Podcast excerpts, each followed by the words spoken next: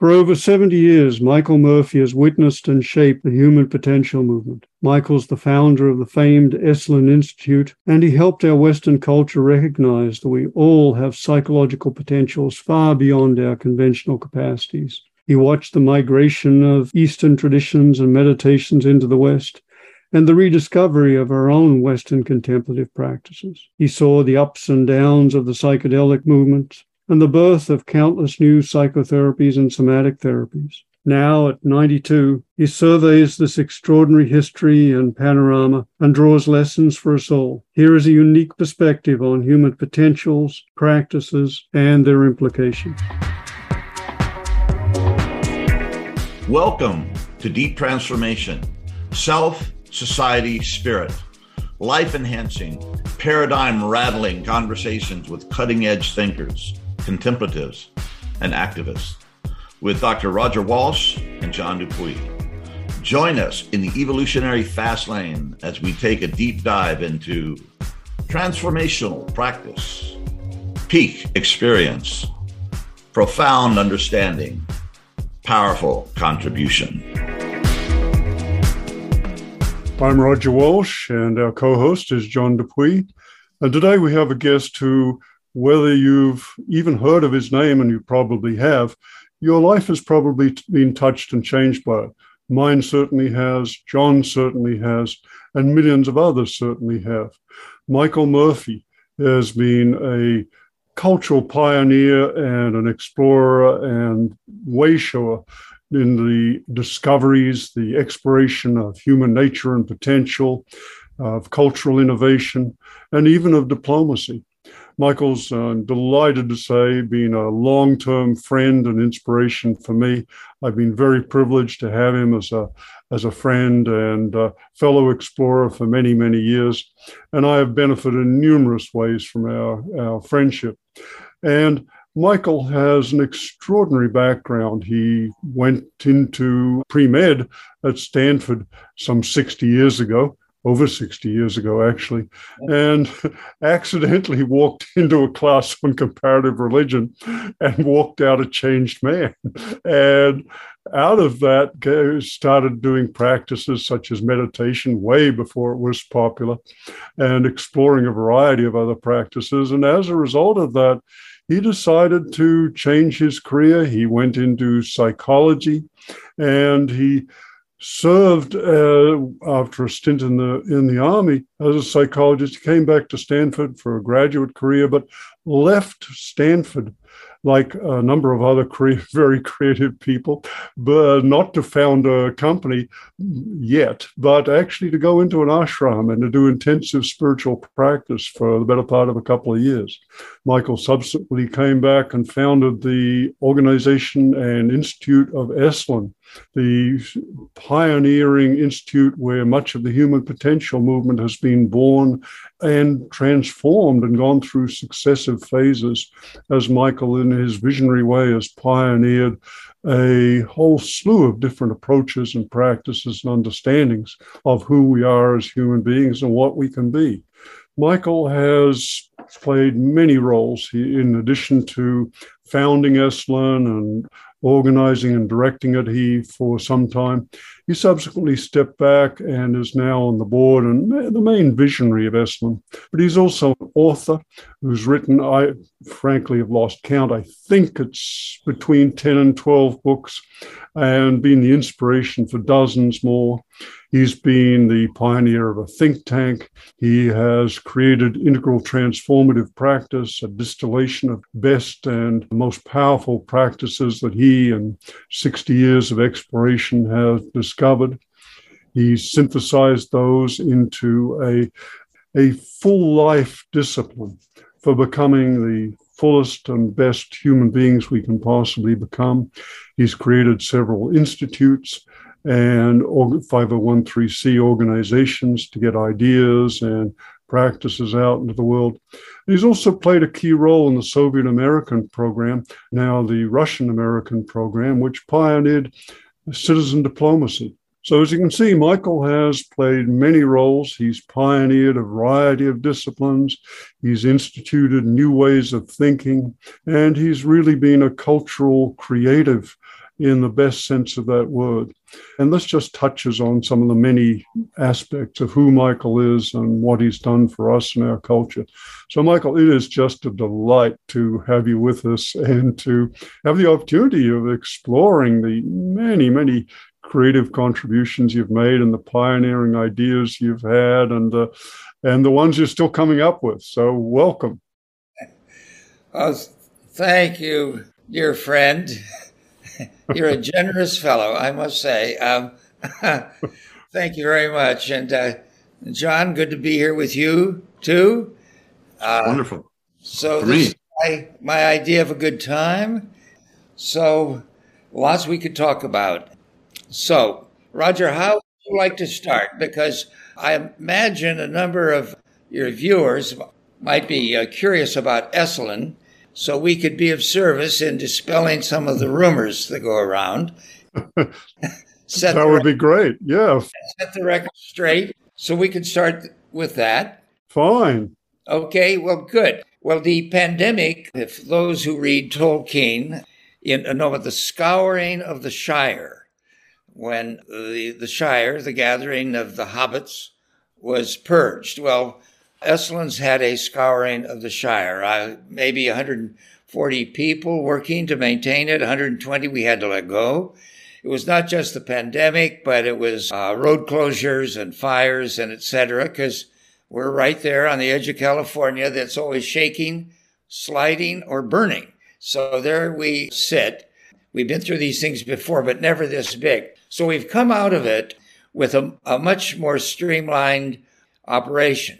So with all the pain, there have been blessings. You know, my pal George Leonard liked to say, take the hit as a gift. So we're doing that. So we are probably never going to have as many people on that land as before, and that's a good thing. We had gotten too crowded, and we do have a commitment to, to ecological endeavors and concerns.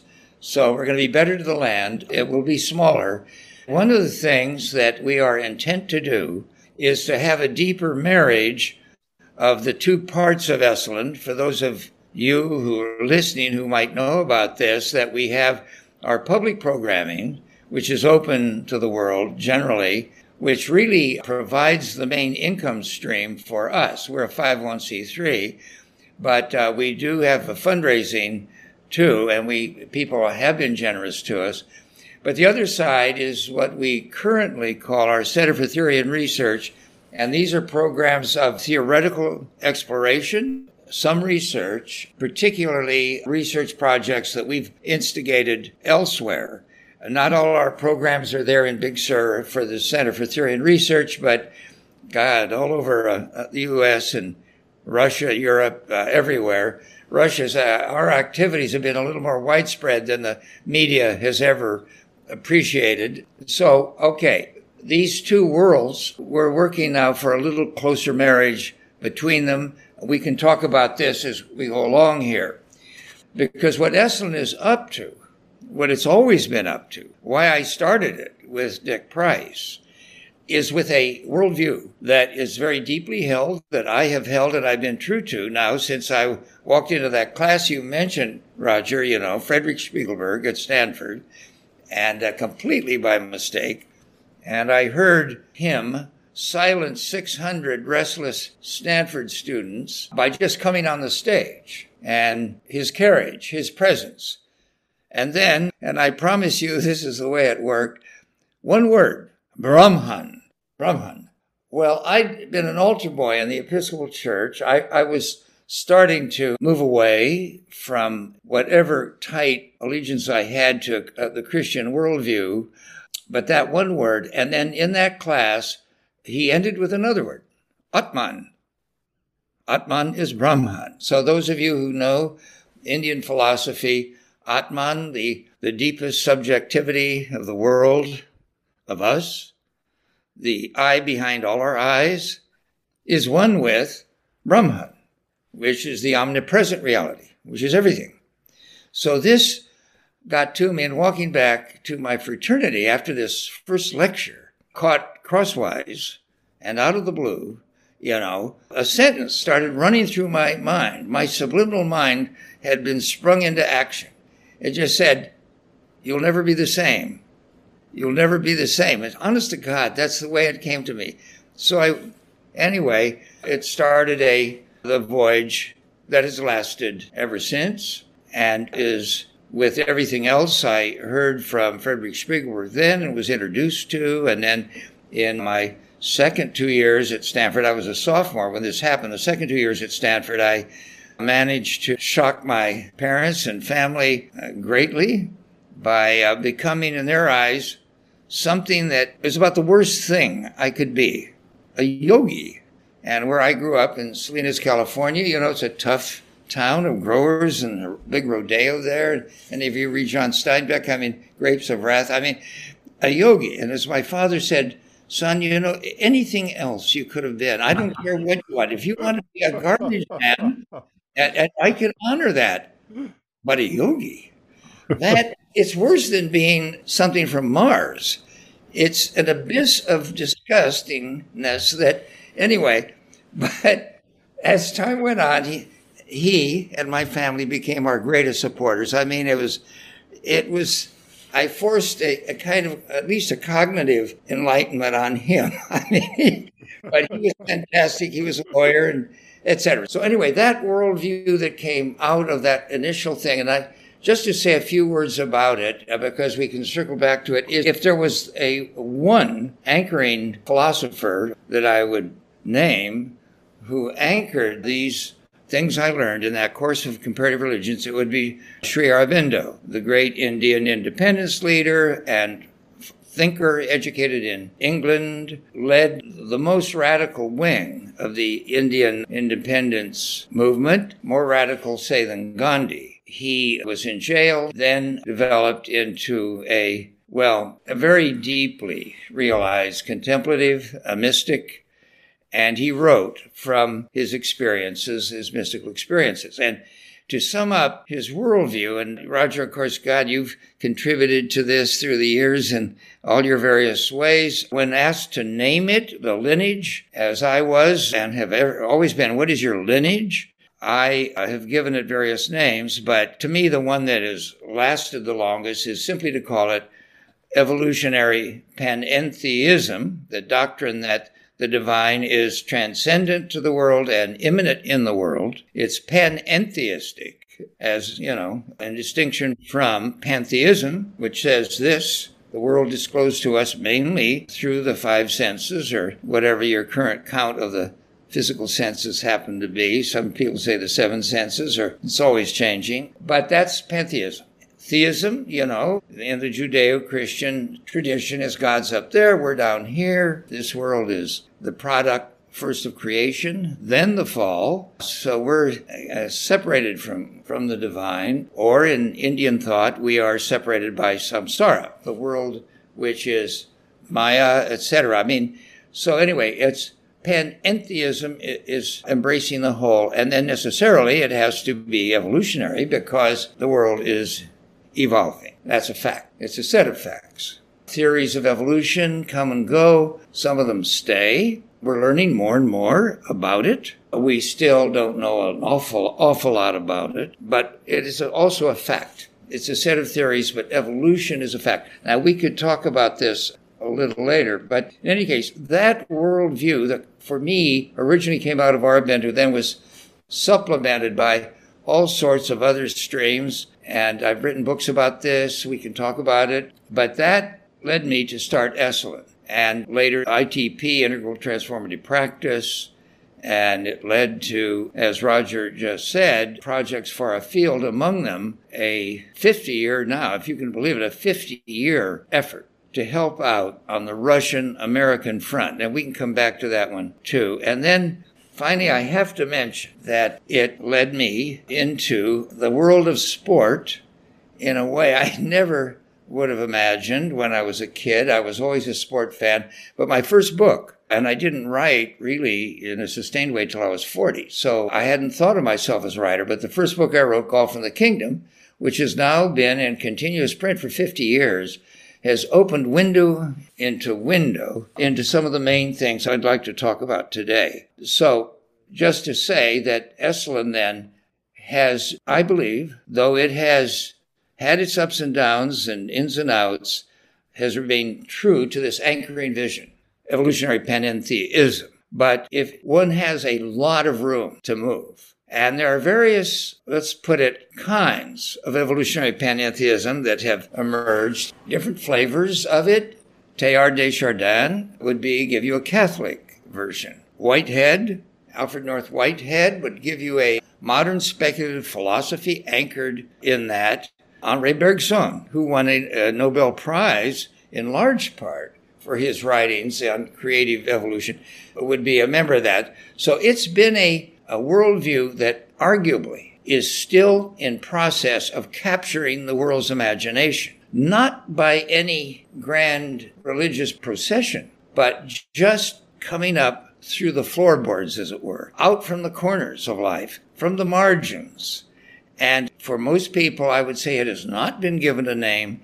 It has not been shepherded along, but it's for anybody who just pays attention to the most basic things in life is aware that our understandings of evolution is, have evolved and are evolving and there are all sorts of ideas tossed around all the time the Hubble telescope. Now we have the Webb telescope. They're probing back into when this was born, this cosmos we inhabit. And in other words, it's, it's in play all the time, on the margins, coming up to face us until we come to terms with it.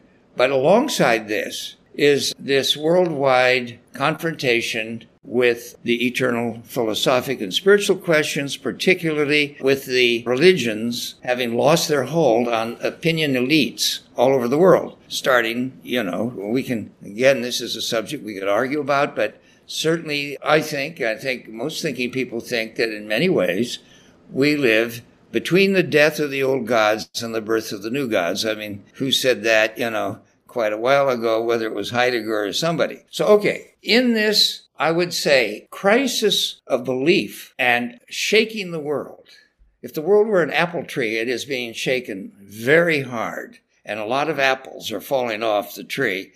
And conflicts now are appearing, and new ideas are appearing that have made for all sorts of conflicts. And now humankind has suffered from conflict from its birth. Certainly after there were city states and, and in the Neolithic, uh, anyway, wars and fights and combats, combats of ideas have always been with us.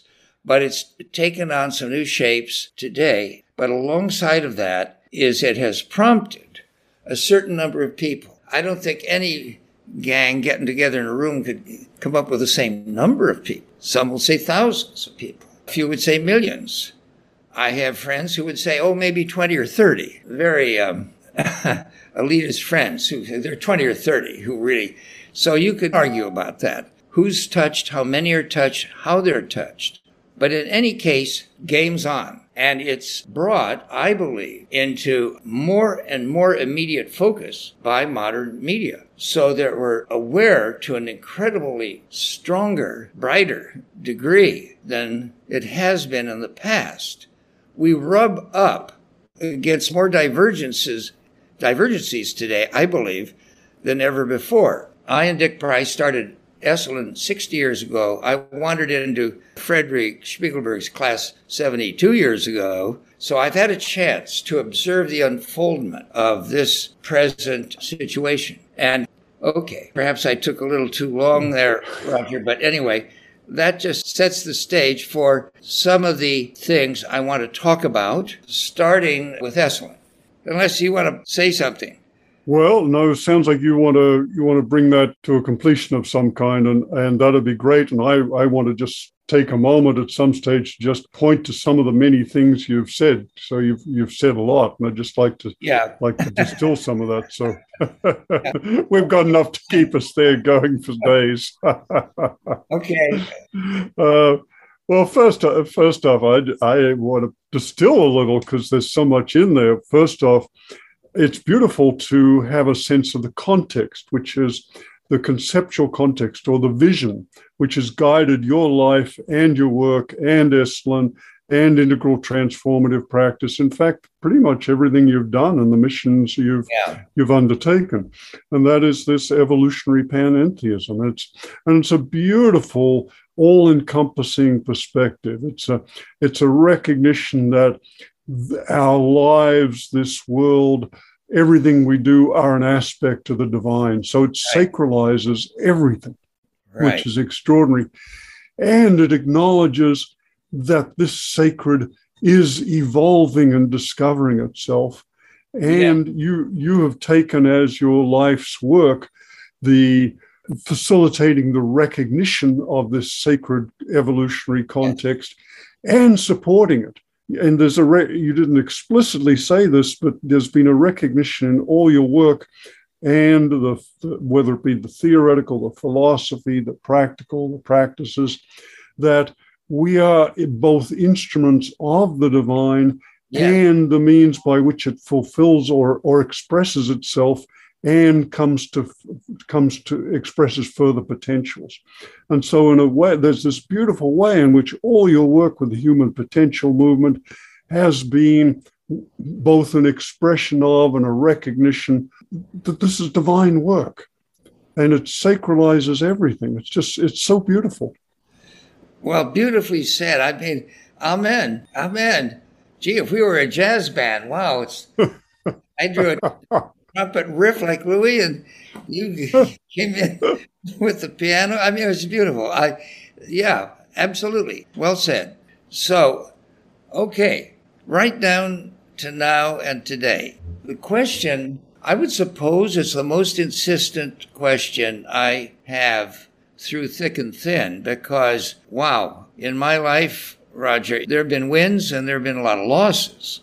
There have been ups and there have been downs at times I've grown discouraged, not about, I really have been blessed with never having any loss of faith in the big vision. I mean, that's just, I've been, it's, I just have to confess, it's been out of the question for me.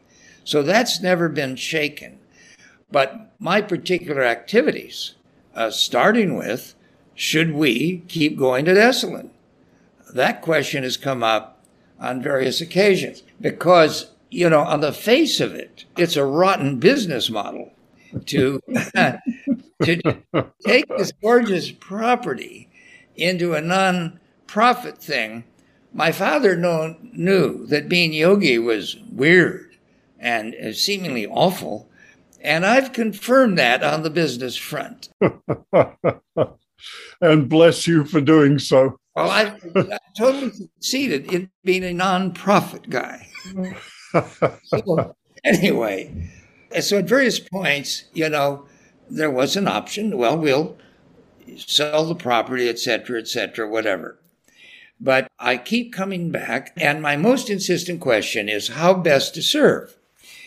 Now, for example, today, we don't need to do what we did in the 60s. A lot of what we brought forth, which was in the realm of practice, we became a display of countless practices that were unfamiliar to certainly to Americans and to Europeans. And we, uh, for example, we helped, some people would say we were the number one place brokering the emergence of what today is called somatics. Don Johnson, who been important to Esalen and you could almost call the American dean of somatics, which includes such things as Rolfing, sensory awareness, and these various other practices that have emerged by the dozens, by the way, by the dozens, and uh, did not have a name when Esalen started, but came to be called somatics. Tom Hanna, who was a philosopher, gave it a name. It caught on, and in Europe, it often probably usually flies under a different flag, somatopsychology,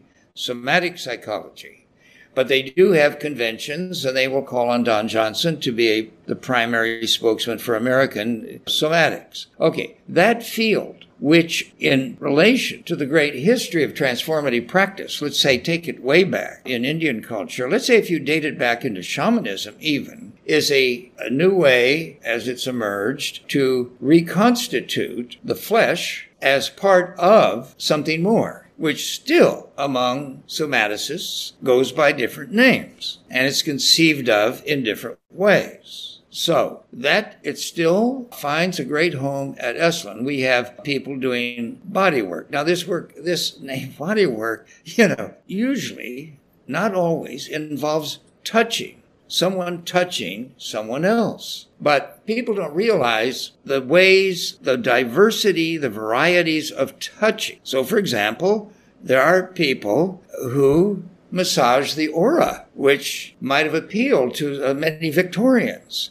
You don't have to take your clothes off. You can just massage your aura. And uh, you could say it's a spectrum all the way over to what you could call very deep Rolfing, Ida Rolf style, in which you go in so deep that you have people being Rolf screaming for help. It's painful. And then there's within the Rolfing community, there are degrees of pain you should or should not inflict on your client. And there's been a great number of critiques on this. And Esalen often had to be in the business of deconstructing some of these practices and actually advising people never to do them again, to stop it, because it has gone too far. For example, Ida Rolf had a dictum that the spine should be curved in a certain way. This is back in 1965. So people, uh, so you needed to get that spine in this right curvature. Well, a lot of cracking and bending, and I shouldn't be laughing, but uh,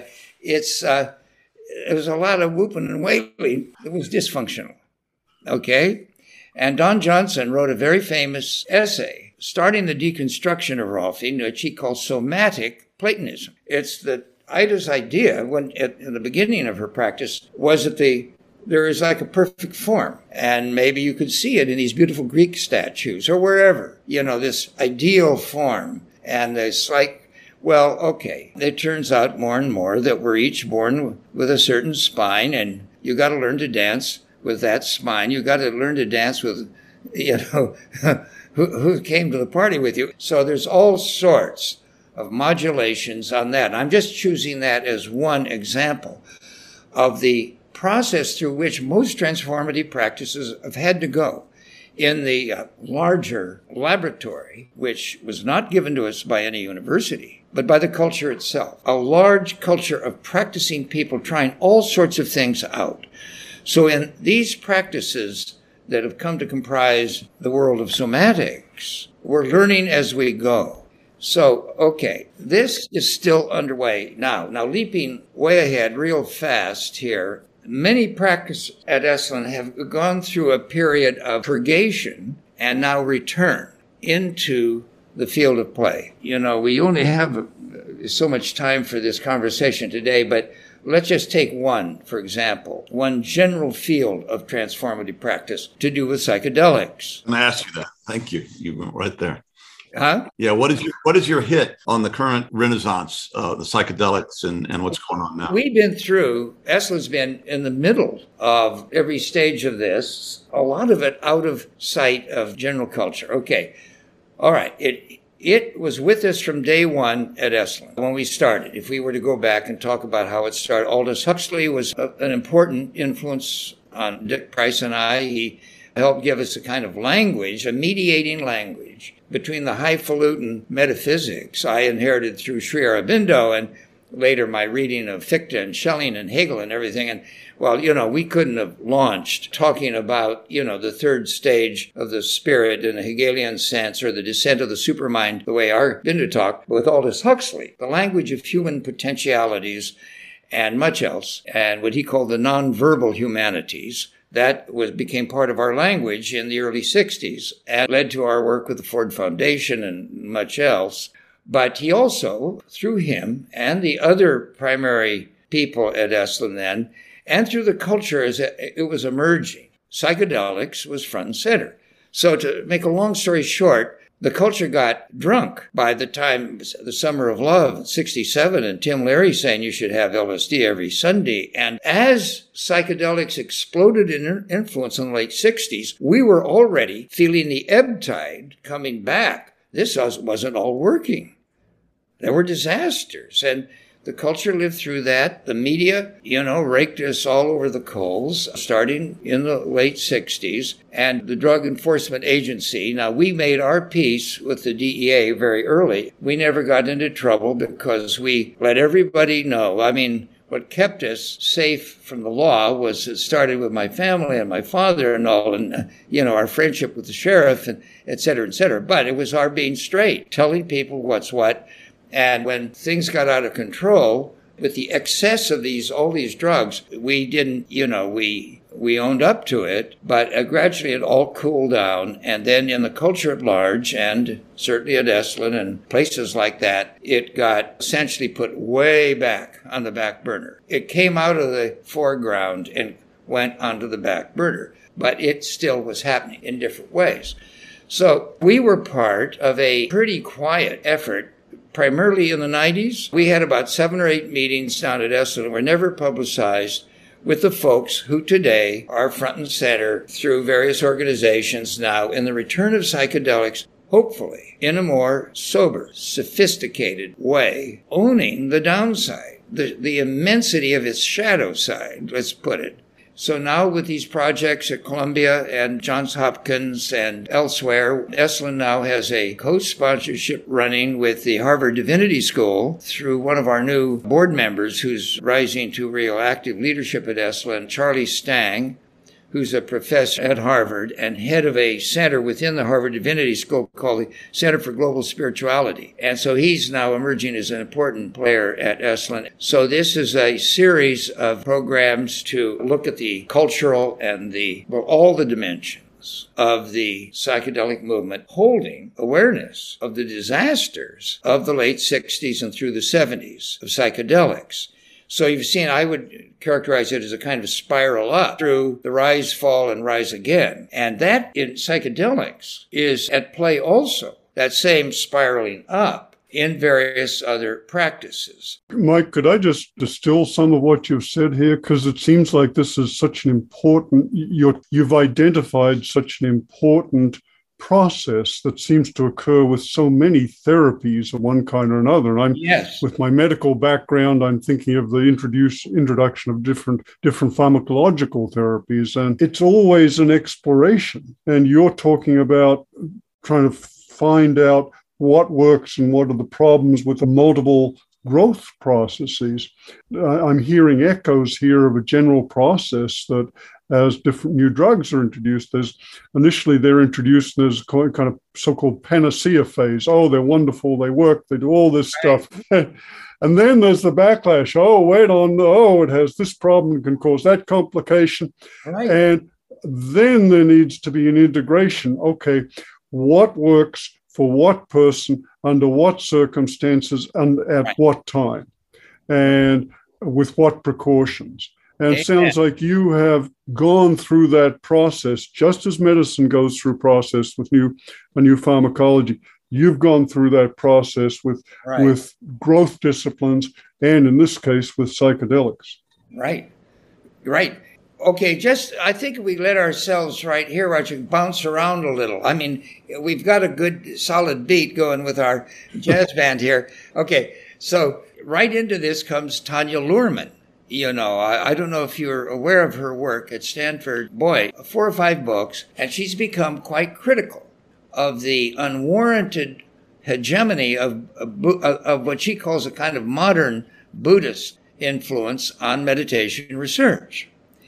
Esalen, again, has been very involved in meditation research and through biofeedback in, in various ways. A lot of historic advance has been encouraged by, say, the Mind and Life Society, Richie Davidson, etc. But her critique is that it's all good, but it represents just a thin slice of the world's history with contemplative, transformative yogic shamanic practice. Particularly the kinds of practices she has studied. She got her PhD at, in Cambridge in England and she studied a witches' coven. She joined it. She's written about it, and then she's done an amazing amount of research in evangelical Christian communities in the U.S. And boy, I recommend her work. I tell you, William James and Abe Maslow and others would be celebrating her all over the place. And she's particularly looked at the role of imagination and the mobilization of what she would say the whole person in a way that doesn't always happen in the kind of bare awareness training and mindfulness training that's become so popular and so useful and so good as part of this waking up of the culture to the greater dimensions of our nature. They have relied on these classical ways in, but there are other ways in. So she, she isn't driven primarily out of a revolutionary spirit, but her, the way she has gone after things gives her a lot of originality. For example, Roger, I, um, was led by this, one of her books, on the cares, a study of the vineyard people who are ecstatic, often ecstatic evangelical Christians. They can, some of these communities cut across particular, you know, denominations, whether Presbyterian or Methodist or Episcopalian even, even into some Catholics. In any case, the vineyard people learn how to have a love affair with Jesus. So, you know, if you read it, it's pretty erotic. And it produces, for example, psychosomatic changes. Women, for example, who have a, a ring emerge because they're married to Jesus. Uh, it's a stigmatic ring. And, you know, I've written about this in my, you know, the future of the body about the ubiquity of the psychosomatic element in religious practice. Now, the Catholics made this well, uh, more than anyone, I would say, in certainly in the West, that you know Saint Francis with the wounds of Christ, and these uh, and, and nuns who are married to Jesus, and this ring appears. Well, anyway, this and many other so-called charisms in the Catholic Church, psychosomatic changes produced in the body, she has shown, and then exist in these communities, and also these ravishing love affairs ecstatic love affairs, which are have more or less gone away from the Catholic monasteries and from mainstream Protestantism, appearing in these communities, which to say, my friends, who typically went to colleges and also an awful lot of them to elite colleges, and who have perfected the arts of snobbery when it comes to uh, spiritual status systems. I mean, they have mastered this and look down on these charismatics and Pentecostals and etc. Well, this is where Tanya has gone. So now we are quite involved with her, and she is now looking at the uniqueness of the folks who come to Esalen. Now, I had never thought of this, that you could study them as different than others. So we had our first seminar a month ago with two of her postdocs and working with Pam Kramer, who is head of our ITP community. Those who signed up came down and they to learn how this research is done, and each of them gets a case study. And the case study is themselves. So now you administer the tests that Tanya's team uses, and she she does both the physical tests, you know, lead lead ins to heart rate and all of this stuff that you know in the mainstream meditation research, of, but also back to good old paper and pencil t- tests like the MMPI and. But these are her own, the Tellegen absorption scale. Did you ever use that, Roger? I never used it. I know of it, of course. Yeah, the Tellegen, and it opens up this, the differences of you know, so-called evolutionary psychologists, you know, I don't know how you hold that field in regard these days, Roger, but in any case, I, I do think they've come up with a lot of good stuff. But apparently, there is a, a genetic predisposition to absorption, the capacity to be completely absorbed in what's at hand. And so she's shown that this thing which you come into a practice with determines your success or not with the practice. Now, you know, more people than people, it's not generally known how many people are unable to go to a movie because they, it carries them too deeply into places they're just unwilling to go. I wrote about this in The Future of the Body. So this, and this capacity for absorption also affects people's lives in all sorts of ways. Some people just surrender in, and let's say there's a tough stuff in a movie, and they leave the movie. They just get up and leave. Or afterwards, they suffer the consequences of that movie. Okay. And the movie industry, unbeknownst to most of us, plays to this. It plays to this. I was involved tangentially with a movie that was made at Esalen, not by Esalen. We just this was 1964, and this was Elizabeth Taylor and Richard Burton, and for us it was a lot of fun. And the Sandpiper. I don't know if you guys are uh, too young for, but anyways, way back. I remember that. I was thinking about that the other day. Powerful film. You re- this? You remember that? I do. Yeah. Oh, for God's sake! Well, anyway, they fixed up a big boulder down in front of the baths, and that's where they did their love scene. You know, Elizabeth Taylor and Richard Burton and all of us. Oh, we had a great old time. Fritz Perls and I actually were trying to shoulder each other aside one night, trying to serve Elizabeth Taylor down there. It was fun. Anyway, so I bring in that because this capacity for absorption is a real differentiator. And anyway, so back to what studying the Esalen tribe. Can I, can I ask you a question, Michael? With yeah.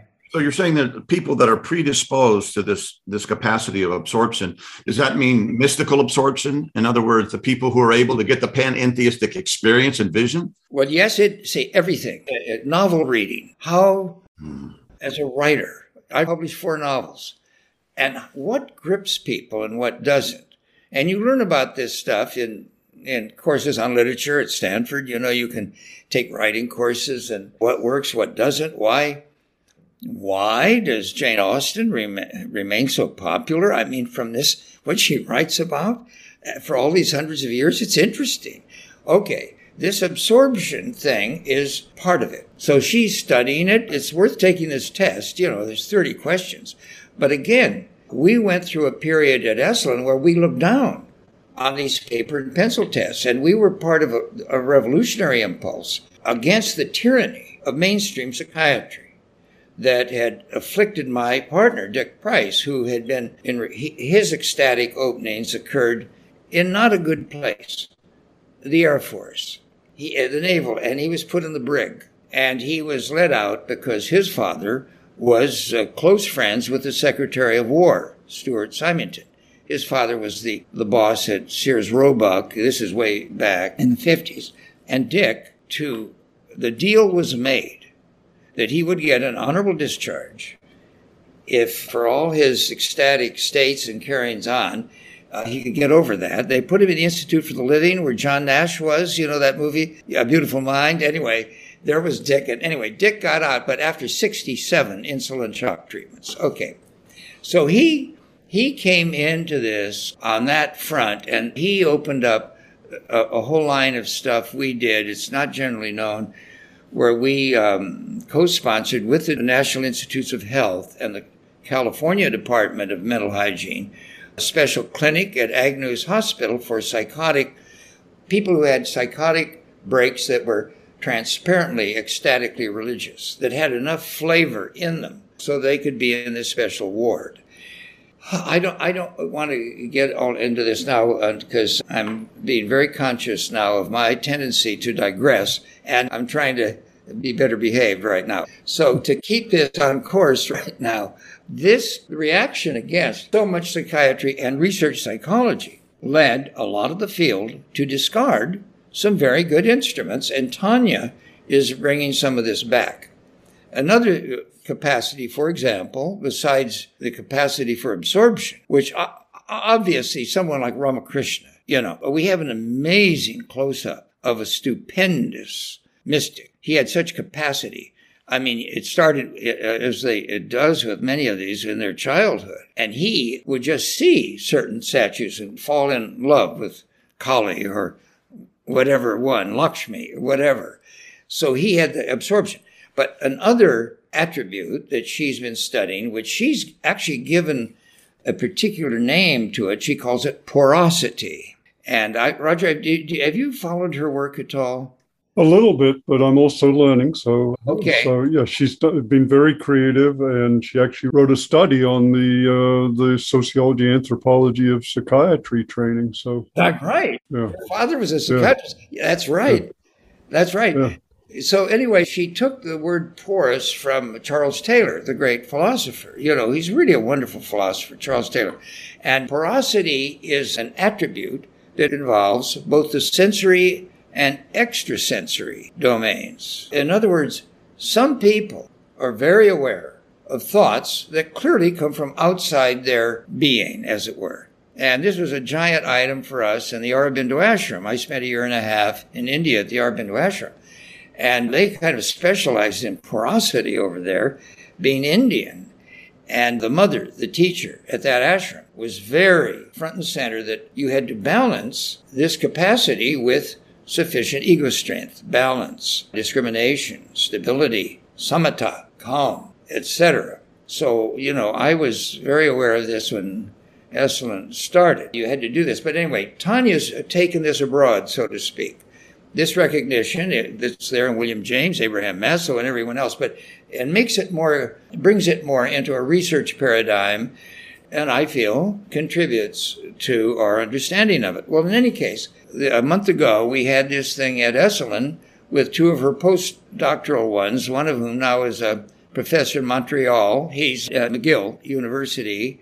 The other one teaches part-time classes at San Jose State and elsewhere. He kind of is making a life as a freelancer. Well, anyway, in any case, so that now we're down at Esalen looking at people who tend to come to Esalen. And are they like other people? So I find this an extremely interesting question. Well, if they are when they go, they're not when they come back. no, oh, so, so, what have you found? Well, okay, first of all, this is just starting, and I'm just by way of saying we're going to go forward on this front more of finding more sophisticated ways to bring together these research, sophisticated research with what's going on down there and kind of set an example because it's a lot of fun for most people to come to Esalen to become now they're a researcher studying themselves. Well, now they've been, the whole tendency already is to study yourself. Some of them are do it way too much, but I mean, you know, it, it leads to a kind of self-consciousness that, you know, you have to learn to balance that too. But in any case, right now it's hot. I'm not afraid of Esalen being hot because it'll cool off eventually these things come in and out of fashion. If you're going to play in this world, you got to have enough tolerance of ambiguity, comfort in chaos to go after it, knowing that you can keep it safe. What Fritz Perls called a safe emergencies happen. Because we've learned through the years, and I think this instinct has survived down there at Esalen, to give people room to try things out, to see there are more options, to see that there are more dimensions in their life that than even their guru knew, you know, because everyone's had at least one guru. You don't get invited out to dinner in Rancati without having had at least three or four gurus. I mean, you know, you and of having been rolfed by a number of people. I mean, it's it, it's become a status item in certain communities. It really has been. But nevertheless, we contribute to, you know, cater to the delinquency of adults by opening doors to these various practices.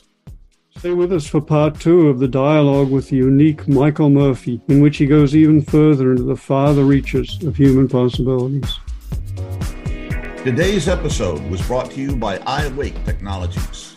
Visit the Deep Transformation website to find out more about iAwake's audio tools designed to wake us up, grow us up as a part of our daily deep transformational practice. Thank you for joining us. If you enjoyed this episode, please subscribe to the Deep Transformation Podcast, and we greatly appreciate your comments, suggestions, and questions. Thank you for all you are and all you do. From John, Roger, and the Deep Transformation team.